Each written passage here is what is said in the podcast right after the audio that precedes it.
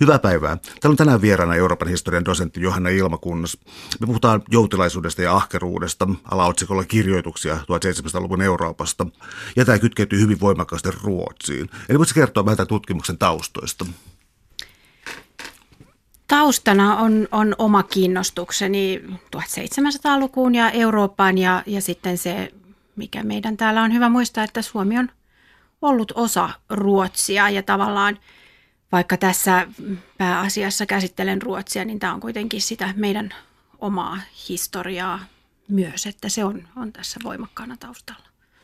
No, tämä kirjoittamisen tärkeys tulee selväksi heti kirjan alussa, koska sun kirjalliset lähteet, se pyrit löytämään sieltä ikään kuin arkista aatelistosta. Eli ää, minkälainen aineisto tässä on, tämä niin kuin aateliston arki, mikä aina kuulostaa vähän kummalliselta. Niin, aatelistoa ja arkea tai joutilaisuutta ja, ja tämmöistä niin kuin, mi, miten nämä määritellään ja minkälaista oli heidän arkensa ja, ja muuta. Mutta se onkin mun mielestä kiinnostavaa katsoa tämmöisten käsitteiden taakse että, tai käsitysten taakse, että oliko tällaisia ollenkaan ja kuinka ihmiset itse ymmärsivät näitä asioita, sitä, että mikä oli arkea vaikka tai mikä oli joutilaisuuden vastakohta, työteliäisyys tai ahkeruus. Ja, ja siinä nimenomaan nämä kirjalliset lähteet on todella tärkeitä. Kirjeet, päiväkirjat, aineistot, joissa ihmiset itse kertovat siitä, että kuinka he kokivat asioita tai kertovat arkipäivästään niin, että tutkija voi sieltä rivien välistä yrittää löytää, löytää näitä arjen kokemuksia. Ja 1700-lukuahan on aika usein kuvattu kirjeiden vuosisadaksi sen takia, että silloin, silloin luku- ja kirjoitustaito leviävät hyvin laajalle aikaisempaan verrattuna ja sen takia, että nimenomaan täällä eliittien maailmassa kirjeestä tulee aivan keskeinen seurustelun muoto. Kirje oli tavallaan keskustelun jatke, keskustelun kirjallinen muoto. Ja kirjeitä kirjoitettiin hirveän eri tarkoituksissa ja eri tavoilla ja oikeastaan kaikki, jos puhumme nyt aatelistosta ja säätyläisistä, niin kaikki kirjoittivat lapsesta alkaen perheenjäsenille, sukulaisille, ystäville, tuttaville, Mut, mutta sitten myös kirjat on kaiken hallinnon väline, politiikan, tieteenteon, kaiken taiteen, kulttuurin, tiedon välityksen kanava. Ja 1700-luvun kirjat oli yleensä kirjoitettu siinä näkökulmasta, että niitä luettiin ääneen suuremmalle joukolle.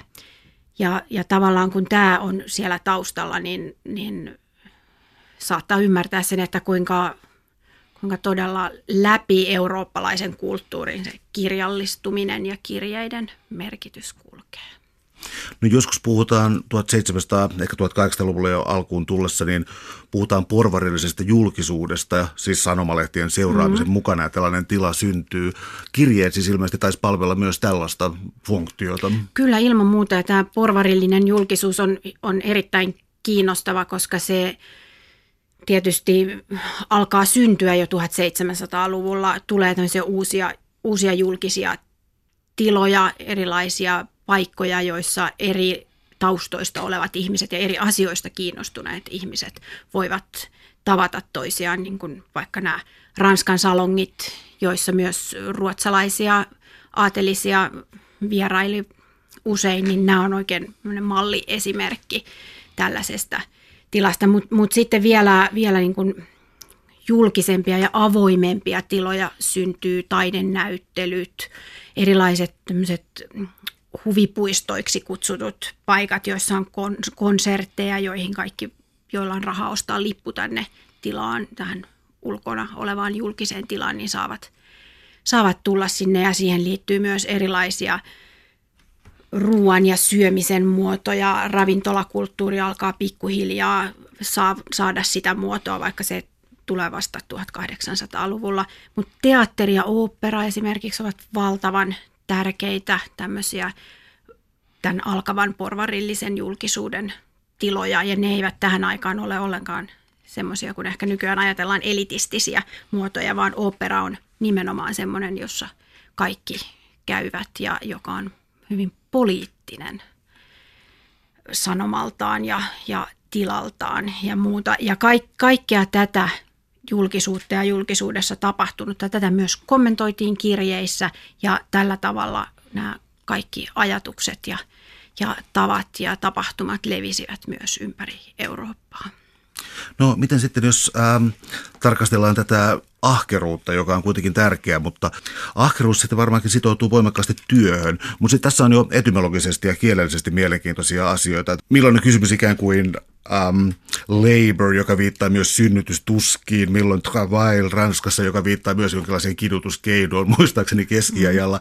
Ja äh, milloin tota ahkeruus oli epämiellyttävää ja milloin se kuului elämään? Pystyykö tällaista erottelua edes tekemään? No, tämä onkin hirveän kiinnostavaa ja, ja sitä pitäisi tutkia enemmän ja, ja, ja niin kuin katsoa, mitä näiden sanojen taustalla on, että englannin kielessään tehdään ehkä kaikkein suurin ero kielellisesti aikaisemmin ja edelleenkin tämän, tämän niin kuin työn, että onko kyseessä ruumiillinen työ vai, vai ehkä henkinen tai muu työ. Labor, joka on nimenomaan ruumiillinen työ ja johon tämä synnytys myös on ruumiillista työtä siinä mielessä ja sitten work, joka, joka voi myös olla ruumiillista, mutta useimmiten ei ole.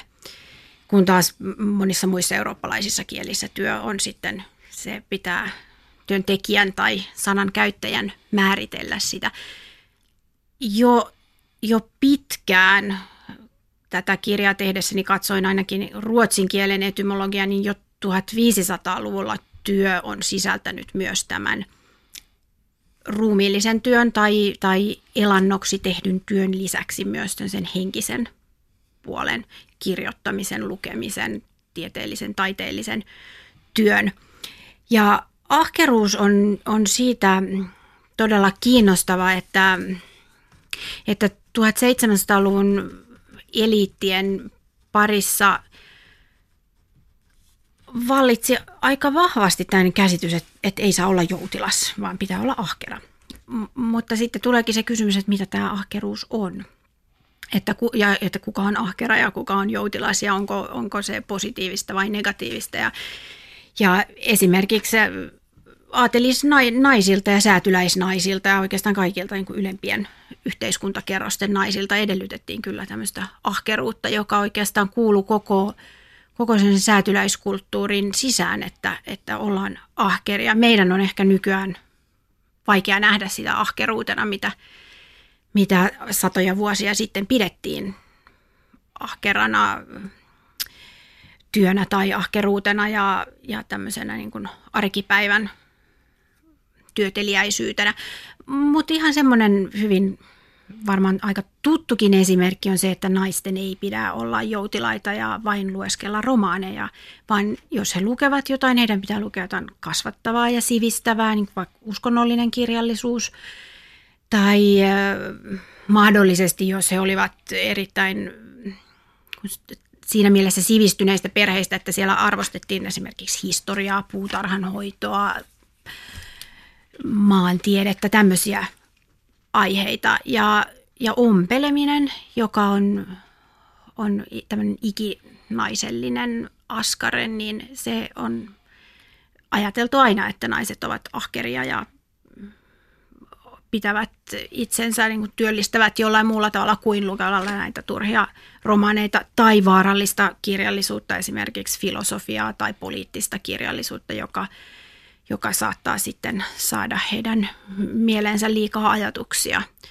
Tämä on, tämä on nyt hyvin karikoitu käsitys, mutta tämä on, on aika vahva useamman sadan vuoden ajan historiallinen yksi juonne siellä siinä, että mitä katsotaan ahkeruudeksi tai mitä, mikä on niin naisten asema ja paikka. Täällä on tänään siis vieraana Euroopan historian dosentti Johanna Ilmakunnas. Puhutaan 1700-luvusta Euroopassa, Ruotsissa pitkälti. Siinä sivussa, tai itse asiassa aivan olennaisena elementtinä joutilaisuudesta ja ahkeruudesta. Sun tutkimuksesta käy voimakkaasti ilmi siis se, miten mielenkiintoinen aika 1700-luku on, koska voidaan ajatella, että silloin on ollut ikään kuin alkaa muodostua eurooppalaiset kansallisvaltiot jossain mielessä, ja toisaalta sitten voidaan ajatella, että se on myös valistuksen aikakautta, hyödyn aikakautta, myös Ranskan vallankumouksen aikakautta, mutta sitten toisaalta sillä on aivan erilaisia piirteitä ja tällaista kulttuurihistoriaa, jota on vaikeampi nostaa esiin. Mä tartun tuohon ahkeruuden ideaan tai palaan siihen takaisin, koska, koska on myös sellainen ilmiö, että sieltä syntyy ikään kuin nousevaa porvaristoa, joka on niin kuin hyvin voimakkaasti kiinni ahkeruudessa ja siis tätä niin kuin ei ole aikaa hukattavana, aika on rahaa ja tällainen hyöty. Mutta 1700-luvulla se ei vielä ollut ehkä tullut niin voimakkaasti esiin.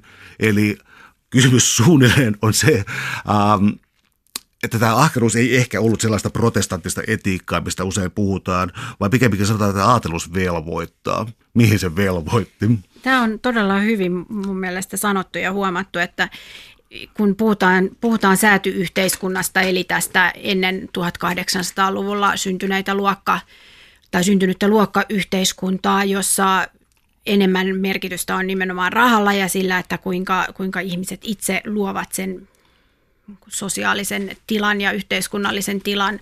Tämä on siis ideaali, ei aina pidä paikkaansa, mutta säätyyhteiskunnassa kaikilla ihmisillä ja kaikilla säädyillä oli, oli oikeuksia, mutta myös velvollisuuksia ja tästä tämä aateluus velvoittaa. Aateli näki itsensä tämmöisenä kun esimerkkinä muulle yhteiskunnalle ja aateluus velvoitti elämään esimerkillisesti olemaan ahkera, huomioimaan muut, palvelemaan isänmaata ja, ja auttamaan vähempiosaisia esimerkiksi. Tämä on semmoinen, joka näkyy, näkyy paljon lähteissä, tämä vähempiosaisten auttaminen monin eri tavoin perustamalla vaikkapa pieniä köyhäintaloja, jakamalla almuja koko ajan, antamalla vanhoja vaatteita niitä tarvitseville palveluskunnan jäsenille esimerkiksi ja, ja tämmöistä niin kuin muista ryhmistä huolehtimista. Ja, ja mitä tähän porvarillisuuteen tulee, niin se on siinä mielessä kiinnostavaa, että tuntuu siltä, että historiassa saattaa olla useinkin niin, että, että ne, jotka pääsevät valtaan, niin pyrkivät legitimoimaan omaa valtaansa kritisoimalla niitä edellisiä vallanpitäjiä. Eli tässä tapauksessa porvaristo, kaikki käyttää hyvin tietoisesti hyväkseen sitä, sitä niin muuttunutta maailmaa ja sitä, että aateli, joka Ranskan vallankumouksessa koki kovan kolauksen kaikkialla Euroopassa, ei pelkästään Ranskassa, vaan tämä oli todella suuri ja tärkeä ja, ja merkittävä tapahtuma kaikkialla aatelin ja säätyyhteiskunnan näkökulmasta, niin, niin tavallaan sitten tämä vanha valtaa pitävä ryhmä, niin, niin heidän heidät esitetään epäedullisessa valossa tietysti. Vaikka jos tarkastelee 1700-lukua, niin, niin on aika vaikea välttämättä erottaa aatelin tai por, tämmöisen valtaporvariston elämäntapaa toisistaan. Molemmat elivät varsin samalla tavalla komeissa kartanoissa ja kaupunkitaloissa ja pukeutuivat hyvin samantapaisesti. Ja Tukholmassa todennäköisesti myös liikkuivat samoissa piireissä ja, ja tunsivat toisiaan. Ja myöskään tämä, tämä tämä niin kuin säätyjen tai eri yhteiskuntaryhmien erot toki olivat suuria, mutta se ei tarkoita sitä, että he eivät olisi ollut missään tekemisissä toistensa kanssa, vaan tavallaan, tavallaan kyllä siellä koko ajan tässä arjessa näkyivät kaikki yhteiskunnalliset erot. No tuossa syntyy myös hyvin mielenkiintoinen, käytetään nyt sitä termiä luokka, mutta ainakin syntyy mielenkiintoinen ihmisryhmä, eli tavallaan niin kuin vähän alempi aateli, koska siis virka oli jotakin, mihin, mihin aateluus velvoitti. Ei ajateltu suinkaan, että virka olisi ikään kuin duuni tai tällainen, josta saadaan rahaa, mutta alempi aatelisto otti näitä virkoja, mutta tarvitsi sen rahan. Tarkoitan sitä, että se aatelus velvoittaa ikään kuin ylemmässä aatelissa oli juuri sitä, että he hoitavat julkisia asioita, virka-asioita, mutta eivät todellakaan saa sitä ole siinä ikään kuin palkkasuhteessa, vaan se kuuluu tähän aatelisena olemiseen. Mutta syntyy tämä uusi ryhmä, joka joutuu vähän kiipeämään. Tämä on, tämä on ihan oleellinen osa, osa tästä aateluudesta ja, ja, ja niin kuin virkamiehenä olemisesta, joka on ollut hyvin pitkään myös nähtävissä Suomessakin niin kuin virkamiehistön parissa, että, että virkapalkka on eri asia kuin, kuin tämmöinen ruumiillisesta työstä saatu palkka. Ja Ruotsin valtakunnassa tämä virka-aateli aateli oli hyvin tärkeää sen takia, että koko Ruotsin valtiokoneisto 1600-luvulta alkaen luotiin nimenomaan näiden koulutettujen virkamiesten, jotka aateloitiin, jotta, jotta nämä korkeat virat olisivat nimenomaan aatelin hallussa, niin nämä oli aivan oleellisen tärkeitä Ruotsin valtion modernisoimisessa. Ja Ruotsissa oli aika selkeä ero siihen, siinä, että kuka oli ylempää aatelia ja kuka oli alempaa aatelia, koska Ruotsissa ritarihuoneen järjestyksen mukaan kreivit ja vapaaherrat, eli, eli nämä, joilla oli tittelit, niin he kuuluivat ylempään aateliin ja muu, muut, joilla ei, ei ollut aatelis arvonimeä, niin kuuluivat a, alempaan aateliin. Ja, ja myös kyllä näiden kreivien ja vapaaherrojen joukossa oli aika paljon semmoisia henkilöitä, jotka joutuivat toimimaan virkamiehinä siviilihallinnossa tai hovissa sen takia, että he kerta kaikkiaan tarvitsivat virkapalkan eläkseen sillä palkalla. Mutta tässäkin on sellainen mielenkiintoinen ajatus siitä, että tämä valtion palvelus on aatelin velvollisuus ja, ja siitä kiitoksena ja palkkiona kruunu myöntää aatelille privilegioita, kuten verovapauden tai, tai oikeuden matkustaa ulkomaille tai oikeuden tulla tuomituksi vertaistensa toimesta hovioikeudessa eikä alemmissa oikeusistuimissa, niin tavallaan tämä, että aateli palvelee valtiota, niin se ajatus on siinä, että heidän pitää sitten elää jollain omalla kartanon tuotolla tai jollain muulla, että se palkka ei ollut ollaan niin kuin me nykyään ajatellaan, että palkka on semmoinen, jolla pitäisi mielellään pystyä elämään. Ja, ja tämä on aika kiehtovaa sen takia, että rahahuolet tuntuvat olevan ikiaikaisia ja, ja koko ajan semmoisia, jotka nousee pinnalle mitä kummallisimmissa yhteyksissä. Ja kun aiemmin oli puhetta näistä kirjeistä, niin tuntui olevan aika, mitä mä sanoisin, jotenkin viehättävä tämä kirjeenvaihto esimerkiksi isien ja poikien välillä, kun isät olivat Ruotsissa ja pojat esimerkiksi Ranskassa, joka on keskeinen maa tässä kirjassa. Ja tämä taisi tämä kaava mennä sillä että voisiko saada lisää rahaa, että voit viettää joutilasta shoppailevaa elämää Pariisissa. No näinhän se meni ja olen kollegoiden kanssa, jotka on tutkinut aikaisempia – vuosisatoja, niin olemme monta kertaa siitä keskustelleet, että isien ja poikien välinen kirjanvaihto käsitteli varsin samoja asioita myös 1500-luvulla tai 1600-luvulla. Ja, ja tämä tavallaan tämmöinen menojen ja tulojen suhteuttaminen toisiinsa kyllä tuntuu olevan hankalaa ja nämä isät halusivat tavalla tai toisella olla kärryillä siitä, että mitä heidän poikansa tekivät, mitä he shoppailivat ja ostivat Ranskassa pääasiassa Pariisissa tai sitten näissä varuskuntakaupungeissa, että ruotsalaisia aatelisia oli paljon upseereina Ranskassa. Ja, ja sitten myös tulee, tulee näissä tässä kirjavaihdossa esiin se, että kuinka suhteellista se on se rahanmeno ja shoppailu, että toisen mielestä tuhat liireä kuukaudessa ei riittänyt mihinkään, kun toinen aatelismies, tavallaan toinen samassa asemassa oleva aatelismies selvisi kohtuullisesti vain sadalla livrellä, niin et, et kuinka, kuinka toisille se on, on niin kuin tämä soppailumahdollisuuden tai ylellisyyden käsite on ihan erilainen kuin toisille. Jos otetaan ylellisyyden ikään kuin vastakohta, että mikä on ylemmän aatelin peruslähtökohta, miten voi toimia sekä ikään kuin politiikassa, julkisessa elämässä, ää, taloudessa, kartanossa ja muuta, niin sitten tulee esiin karkea jako kaupunkiin ja ää, maaseutuun, mutta mä käytin ehkä ihan väärää adjektiivia, se ei ole ehkä karkea, vaan tota, ne edustivat ikään kuin eri puolta elämästä ja ne mm. olivat ehkä molemmat edustuksellisia paikkoja ja noudatettiin eri sääntöjä. Eli mikä tämä mikä oli kaupunkiasunnon tai kaupunkipalatsin rooli ja mikä taas oli sitten kartanon rooli? Ne olivat molemmat jossain määrin edustuksellisia tiloja ja niissä vaihdettiin vuoden ajan mukaan paljonkin. Kyllä, aateli ja säätyläisethän on, on varsinkin tämä ylempi poliittisesti osallistuva ja vaikutusvaltainen aateli on yhtä aikaa urbaania ja, ja maalaista. Ja kartanot tietysti siinä mielessä, että aatelin koko ideologia perustuu siihen, että heillä on, on näitä kartanoita ja omaa maata, josta myös sitten tulee tätä tuottoa, jolla he voivat elää. Kaupungissa taas pitää olla läsnä sen takia, että, että jos on virkamies ja osallistui, osallistui tällä tavalla ikään kuin työelämään tai Tukholma tärkeää sen takia, että jos oli hovissa ja osallistui hovin elämään joko niin, että oli hovivirka tai sitten niin, että sai tai joutui. Joillekin se oli myös joutumista, tämä tavallaan niin edustuksellinen puoli.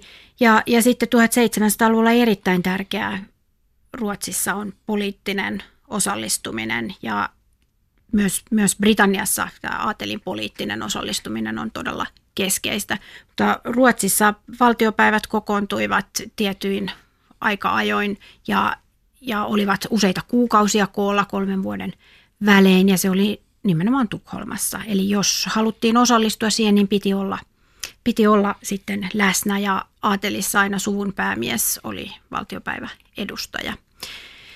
Ja kaikkein näillä varakkaimmilla oli, oli useita kartanoita, jotka oli tullut ehkä eri tavoilla perinnön mukana perheeseen tai muuta. M- mutta sitten tämmöinen ajatus myös, mikä on varmaan aika tavallinen aatelin tällaisesta niin kuin kotikartanosta, joka on satojen vuosien ajan ollut saman perheen hallussa, niin tämä pitää paikkansa näiden tunnettujen ja, ja aivan niin kuin ylimpään aristokratian kuuluneiden sukujen kohdalla, mutta aika paljon on semmoista, että kartanot vaihtaa muutaman kymmenen vuoden välein omistajaa. Ja, ja meidän kuva siitä, että, että minkälaista kartanoelämä on, niin tämä on tosi mielenkiintoinen uusi, varsin uusi tutkimustulos Ruotsista siitä, että, että, että näitä kartanoita ostettiin ja myytiin. Ja tässä tulee taas tämä porvaristo, joka myös sekä osti maata että, että rakennutti kartanoita itselleen myös tämmöisiä kun kesänviettopaikkoja saman tapaan kuin, kuin aateli. No jos menee sitten oikeastaan arkkitehtuurin puolelle, niin kirjassa löytyy hyvin mielenkiintoisia esimerkkejä siitä, miten äh, ylemmällä aatelilla oli siis varaa, miten oli, tota, miten oli edustuksellisia tiloja ja mitkä oli sellaisia, mitä nykyään ehkä kutsuttaisiin privaatiksi, mutta mä luulen, että se termi ei oikein ole ihan, se on vähän ehkä anakronistinen. Että... Se, on, se on kiinnostava, mutta se on vaikea sen takia, että, että niin kun yksityinen ja julkinen limittyy ehkä enemmän, varsinkin näiden ylempien säätyjen kohdalla 1700-luvulla kuin – kuin mitä me nykyään ajatellaan. Ja, ja koti vaikka on nykyään niin paljon privaatimpi ja yksityisempi tila kuin mitä se oli 1700-luvulla tai mitä se oli 1950-luvullakaan. Et, et siinä, siinä mielessä nämä mun mielestä on kyllä ihan mielekästä katsoa ja, ja pohtia tätä. Mutta nämä samanlaiset tämmöiset jako yksityisempään ja julkisempaan tilaan tai jako miesten ja naisten tiloihin, niin ne on nähtävissä myös kyllä aika pienissä rakennuksissa ja pienissä kaupunkitaloissa tai pienissä kartanoissa. Ja aina pyrittiin siihen, että on tämmöinen rouvan puoli ja herran puoli ja aina pyrittiin myös siihen, että on, on tämmöisiä suuria saleja ja förmaakeja, jotka on näitä edustustiloja. Ja 1700-luvulla syntyy syntyy ihan uusia huoneita, niin kuin vaikka ruokasali ja, ja tämmöisiä uusia huonetiloja, mutta tämä ei tarkoita sitä, että niitä olisi käytetty pelkästään ruokasalina tai pelkästään kirjastona, vaan, vaan huolimatta siitä, että ne eri lähteissä, kuten vaikkapa perukirjoissa tai inventaareissa tai arkkitehtuuripiirustuksissa on nimetty jollain tavalla, niin siellä on ihan yhtä hyvin saatettu, saatettu tehdä kaikkea muutakin. Ja tietysti vaikka jos oli paljon vieraita kartanossa, niin en ihmettelisi, vaikka osa olisi majoitettu kirjastoon ja se oli ihan tavallista, että sänkyjä jaettiin ja nukuttiin vierekkäin ja yhdessä ja niin kuin ahta, tavallaan ahtauduttiin sitten niihin, niihin makuuhuoneisiin, jotka kanssa oli ehkä vähän semmoisia monitoimitiloja, joissa joissa oli myös, tai joilla oli tärkeä funktio sen seuraelämässä ja seurustelussa. Täällä on tänään siis vieraana Euroopan historian dosentti, tutkijatohtori Johanna Ilmakunnas. Puhutaan joutilaisuudesta ja ahkeruudesta 1700-luvun Euroopassa pitkälti Ruotsien painottaen. Kirjallisissa lähteissä on mielenkiintoista se, että täytyy myös olla ikään kuin tarkka sille, mitä ei kirjoiteta. Ja sun esimerkissä tässä kirje, äh, ikään kuin päiväkirjamerkinnöistä oli kaksi hyvin erilaista ihmistä, joista toinen kirjoitti esimerkiksi tarkkaan mitä syötiin ja mitä tällaisia arkisia asioita tapahtui, äh, johon myös äh, koru ommellus kuului. Ja toinen taas niin kuin, äh, kun hän katsoi sosiaalisia tapahtumia, siis ruokailua, mm. niin ei puhettakaan sitä ruoasta, mitä syötiin, vaan keitä, oli paikalla. Ja miten, onko tässä jotain niin järkevää jaottelua, miten, miten, miten se vain eri, hyvin erityyppisiä ihmisiä vai oliko ne eri äh, yhteiskunta-asemasta? Eri sukupuolta olivat, täytyy niin, myös tämä nostaa. Nämä, joo, ja nämä on tosi kiinnostavia sen takia, että, että useinhan ei kirjoiteta semmoisista itsestäänselvistä asioista. Ja, ja sitten täytyy aina muistaa myös se, että, että kirjeet ja päiväkirjat, ne kuitenkin kirjoitetaan jossain tietyssä genressä tavallaan ja tiettyyn traditioon ja, ja lähes poikkeuksetta niillä on myös joku vastaanottaja tai muistelmat, jotka, jotka myös kuuluu tämmöiseen, että usein 1700-luvulla päiväkirjaakin kirjoitettiin tavallaan tämmöisessä pedagogisessa mielessä, että nuoret ihmiset kirjoitti, kirjoitti päiväkirjaa ja sitten sen joku luki. Tai klassinen esimerkki on matkapäiväkirja, joissa myös näitä ruokia ja, ja ruokaa mainitaan.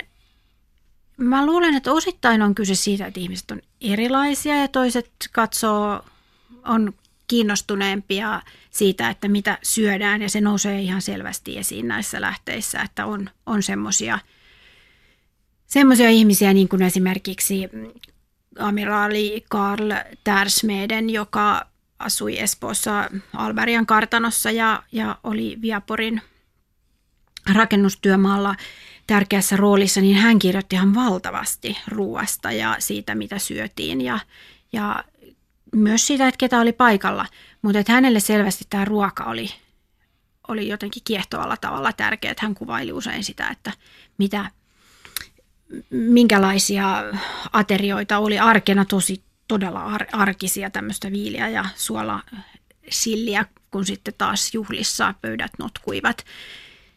Ja sitten taas näitä vaikkapa tämmöisiä aika nuoria aatelismiehiä, jotka esimerkiksi matkustivat Pariisiin, niin, niin mä luulen, että heille oli myös tärkeämpää tavallaan legitimoida ja, ja positioida itseään siinä Pariisin sosieteeteissa kertomalla päiväkirjassaan tai kirjaissaan ehkä isilleen, että ketä, ketä siellä oli paikalla, että minkälaisia, minkä maiden ministereitä tai lähettiläitä ja, ja kenen rouvat olivat paikalla ja, ja ketä korkea-arvoisia henkilöitä muuten kuin ehkä sitä, että mitä syötiin.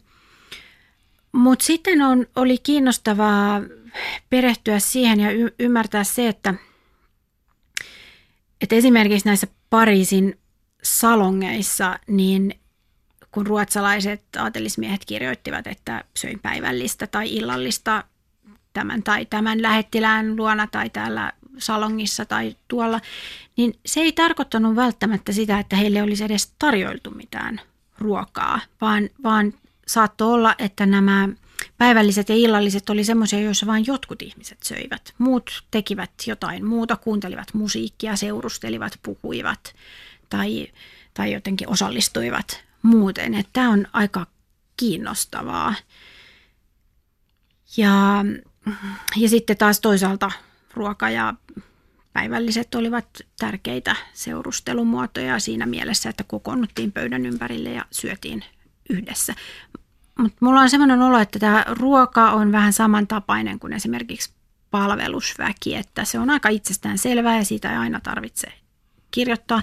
Tämmöisen arjen historian tutkijan kannalta se on tietysti harmillista, mutta näissä mä en usko, että kyse on myöskään samanlaisista semmoisesta, että näistä asioista ei ehkä olisi ollut sopivaa kirjoittaa niin kuin vaikka, vaikka seksuaalisuus tai, tai synnytykset ja, ja raskaudet ja muut, joista ehkä paljon tarkemmin katsottiin, että kenelle niistä kirjoitettiin tämmöisistä aiheista, koska sitä, niitäkin kyllä käsiteltiin kirjeissä.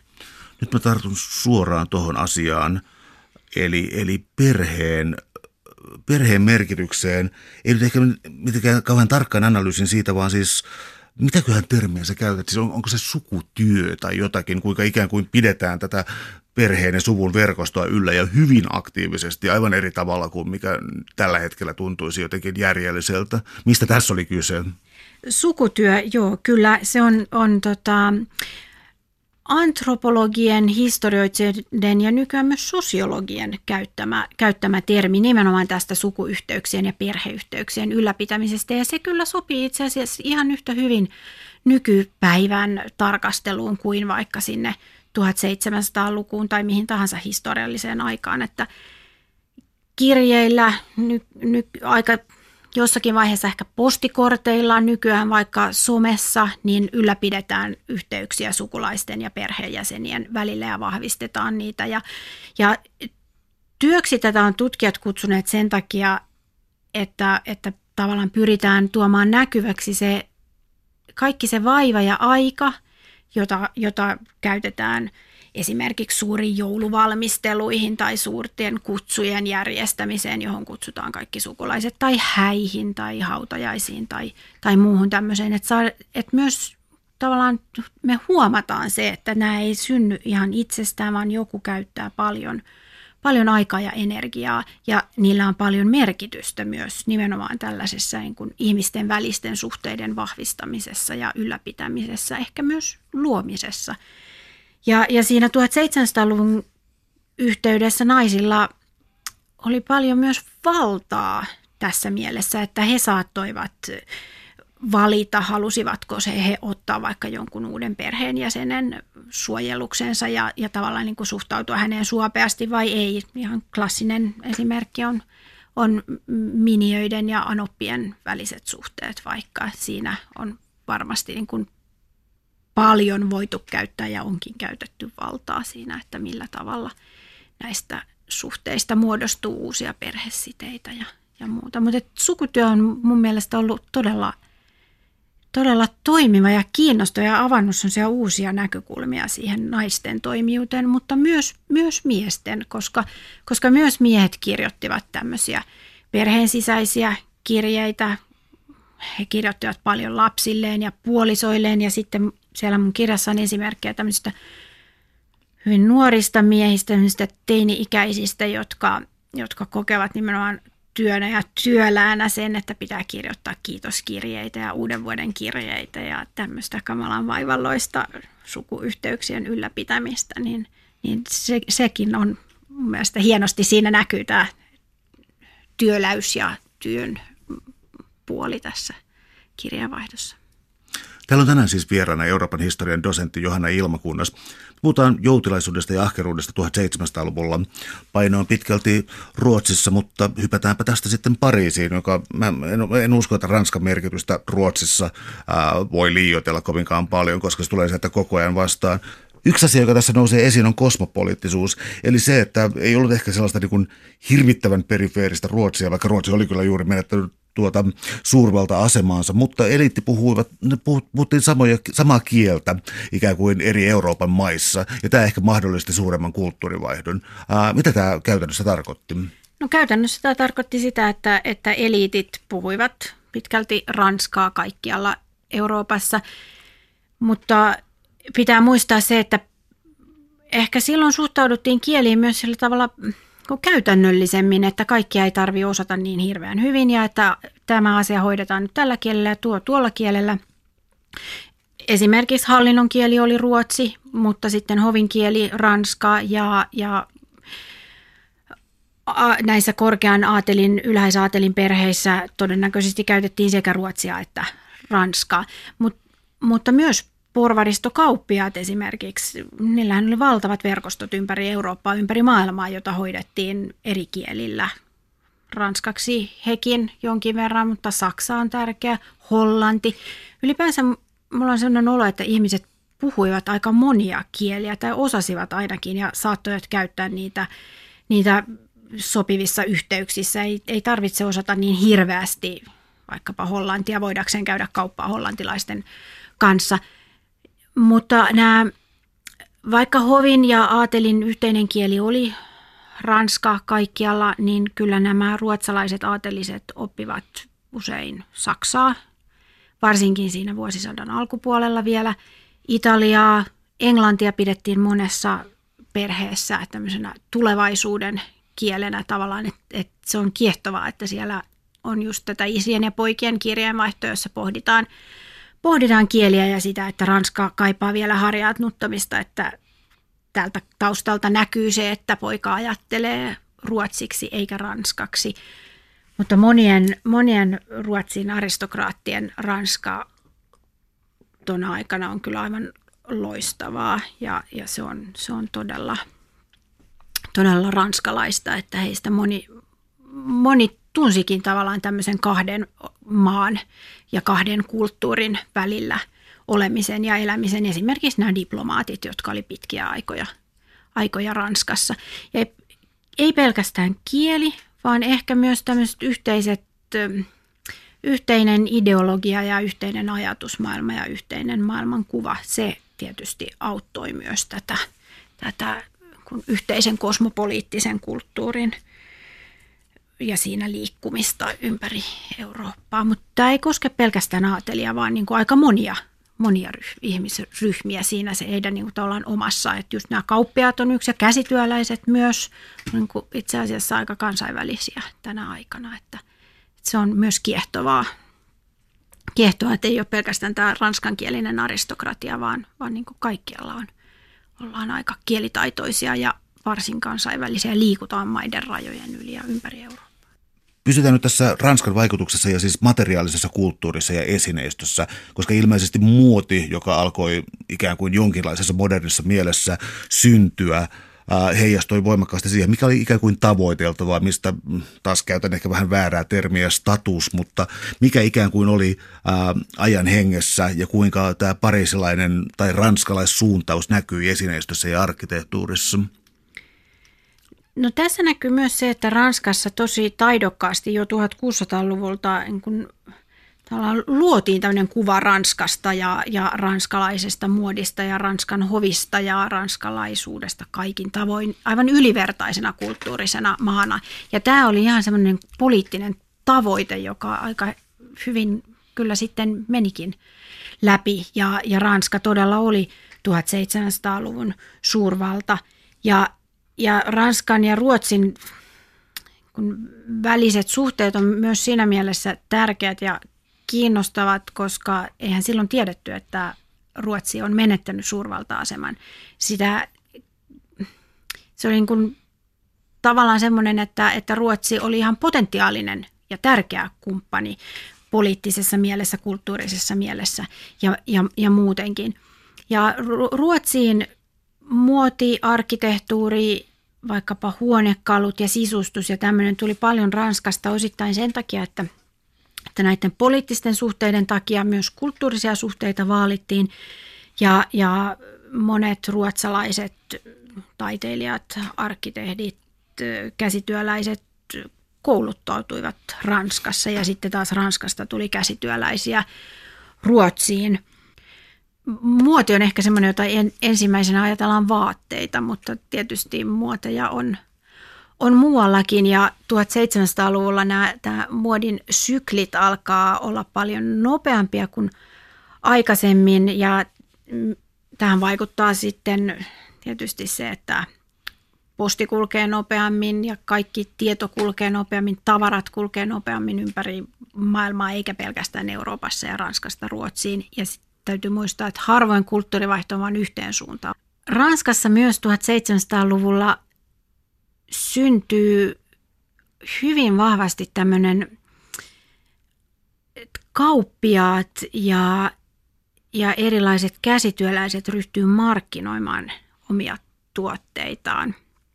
Ja se on nähtävillä aika monessa yhteydessä myös tämmöinen, että, että luodaan uusia kaikenlaisia siis mitä mielikuvituksellisimpia tavaroita, joita kukaan ei voisi uskoa, että joku tarvitsee, mutta ilmeisesti niille aina löytyy joku, joku ostaja, niin syntyy kaikkea mahdollista uutta, jota sitten tavallaan niin kuin kuluttajat haluavat. Että siihen tulee kanssa tämmöinen, tämmöinen niin kuin kierto siihen, että pitää aina hankkia uutta ja muodikkaampaa. Ja tavallaan nämä, nämä kun aristokraatit jää tämmöisen kuluttamisen vangeiksi, että pitää aina saada jotain uudempaa ja erilaisempaa ja hienompaa. Ja sitten tämän voi nähdä myös, myös toisesta suunnasta, että, että olisiko nyt museoiden kokoelmissa niin ihmeellisiä ja upeita huonekaluja esimerkiksi, jos ei olisi ollut tätä, tätä todella varakasta ja vaurasta yläluokkaa, joka, joka halusi hankkia niitä ja ostaa niitä ja, ja sisustaa kotinsa tällaisilla.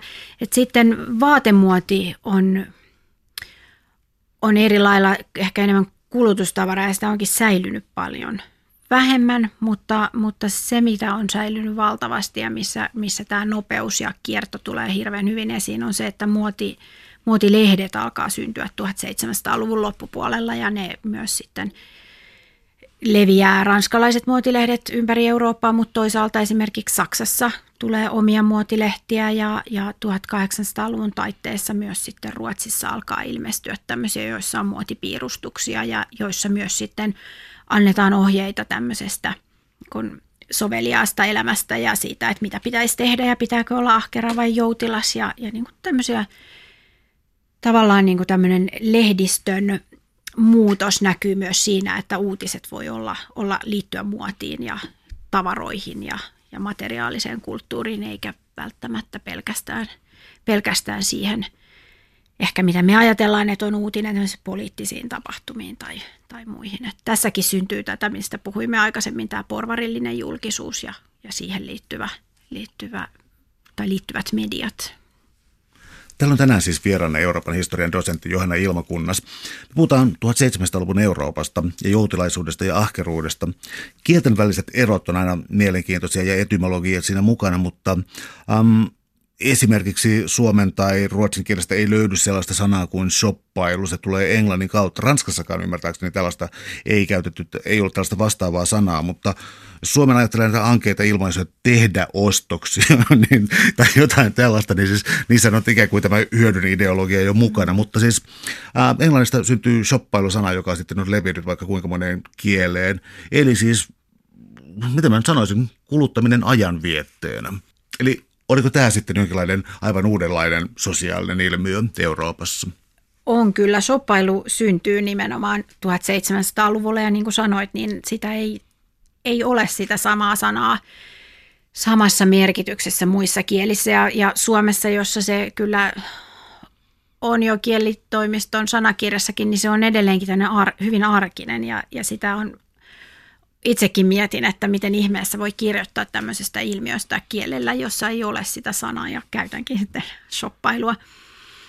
Ja se on tosi mielenkiintoista, koska, koska sana shoppailu, se tuntuu arkiselta suomeksi vielä, mutta, mutta se nimenomaan sisältää tämmöisen, tämmöisen niin kuin miellyttävän ja positiivisen ja sosiaalisen puolen myös tässä ostoksien tekemisessä. Että se ei ole vaan semmoinen suorittaminen ja, ja suoritettava tehtävä, joka pitää tehdä, jotta voidaan sitten tehdä jotain muuta, laittaa ruokaa tai sitten on vaatteet, vaan se sisältää nimenomaan tämmöisen sosiaalisen puolen, sen, että kaupoissa kiertely voi olla miellyttävää ja, ja hauskaa ja, ja että se on osa seurustelua ja, ja se on osa myös tätä nousevaa uutta julkista kulttuuria ja tätä porvarillista julkisuutta. Tässä täytyy varmaan nostaa sukupuoli esiin, koska kirjassa hyvin mielenkiintoisesti tulee esiin esimerkiksi ompelu ja siihen liittyvät työt, jotka olivat sukupuolittuneita aika eri tavalla. Ja samoin shoppailu oli tällainen ikään kuin rajanjakaja, jossa nähtiin feminiinisiä puolia, mutta ää, ei se nyt niin feminiinistä sitten ollutkaan. Eli nämä, nämä tällaiset jaot tuntuivat olevan jonkinlaisessa liikkeessä 1700-luvulla, eikä oikein vastaa meidän käsityksiä.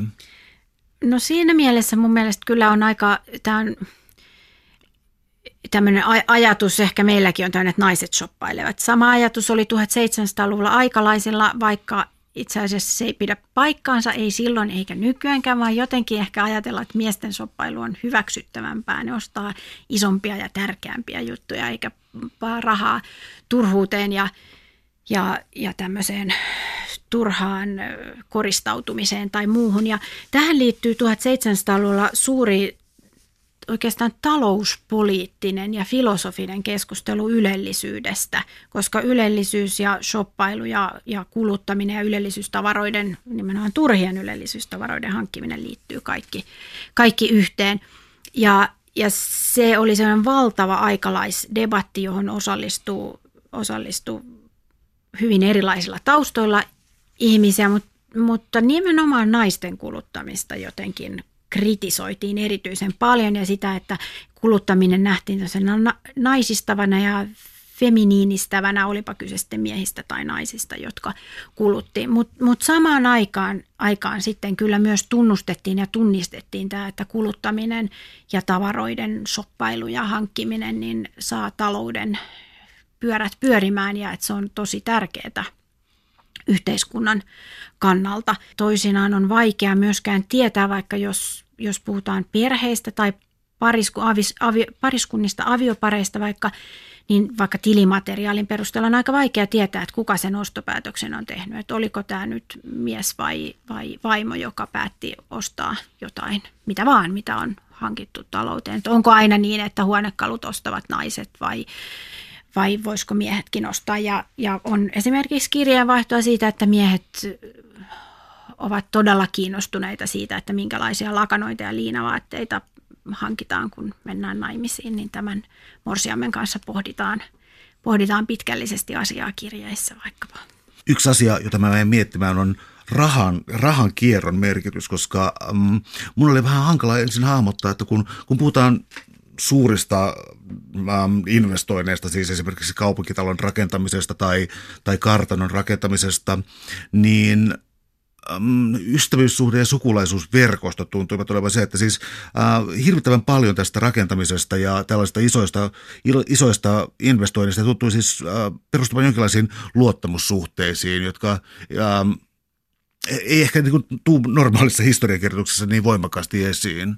Onko mä yhtään jäljellä tässä? Joo, kyllä. Tämä on niinku oikeastaan siinä mielessä kiinnostavaa, että niinku suuri omaisuus ei tarkoita sitä, eikä tarkoittanut sitä, että on paljon niin käteistä rahaa, jota voi käyttää johonkin helposti. Että jos on, on paljon maata, niin on paljon maata, mutta sitä on, ei ehkä kannata ollenkaan realisoida. Tai jos on sattunut vähän huonompi satovuosi, niin siitä ei nyt saa niin paljon irti. Niin sitten esimerkiksi rakentamisessa nimenomaan lainarahalla, niin ne ihmiset nykyäänkin ra- rakentavat. Ehkä eri mittakaavassa, mutta, mutta lainarahalla ja ja 1700-luvulla Ruotsissa pankkilaitos ei ole vielä niin kehittynyt, on erilaisia pankkeja, mutta iso osa tämmöisestä lainabisneksestä on, on niin kuin ihmisten välillä. Joko, joko näiden perheenjäsenten tai tuttavien ja ystävien tai sitten esimerkiksi aatelisten ja vauraiden kauppiaiden välillä. Et, et se, se on tosi mielenkiintoista, että sitä rahaa, rahaa lainataan edestakas koko ajan. Ja, ja tavallaan laina saattoi olla paitsi semmoinen, että se nostetaan, jotta voidaan rakentaa kaupunkitalo tai voidaan perustaa puutarha, niin rahan lainaaminen ulos nähtiin myös investointina. Koska jos oli, oli ylimääräistä rahaa, niin sehän kannattaa sijoittaa johonkin. Ja tämä lainaustoiminta oli, oli kohtalaisen tuottavaa myös. Miten jos otettaisiin yksi esimerkki, koska tässä on mainittu jo nämä rakennukset ja toisaalta muoti, mutta ähm, taiteen ostaminen, se tuli mielenkiintoisella tavalla sun tutkimuksessa esiin. Joo, kyllä tämä on siinä mielessä myös kiinnostavaa nykyajasta katsottuna, että – että Ruotsissa oli muutama, muutama tämmöinen 1700-luvulla tämmöinen taiteen kerääjä, jotka vaikuttavat siihen, että Ruotsin Nationalmuseumissa on aivan valtavan hienot 1700-luvun ranskalaisen taiteen kokoelmat ja osa tällaisesta taiteesta sitä voi nähdä myös Helsingissä. Sinebrykhoffin museossa on, on hien, pieni, mutta erittäin hieno 1700-luvun taiteen kokoelma. Ja, ja taide oli oli tavallaan myös liitty tähän koulutukseen ja, ja kasvatukseen ja siihen, että mikä on todellinen aatelismies, joka myös on taiteen tuntija ja, ja tuntee vanhaa taidetta, mutta on kiinnostunut myös, myös oman aikansa taiteesta. Ranskassa sitä pidettiin suorastaan, suorastaan patriottisena isänmaallisena, että, että pitää kerätä oman aikakauden taidetta. Ja, ja nämä taidehankinnat esimerkiksi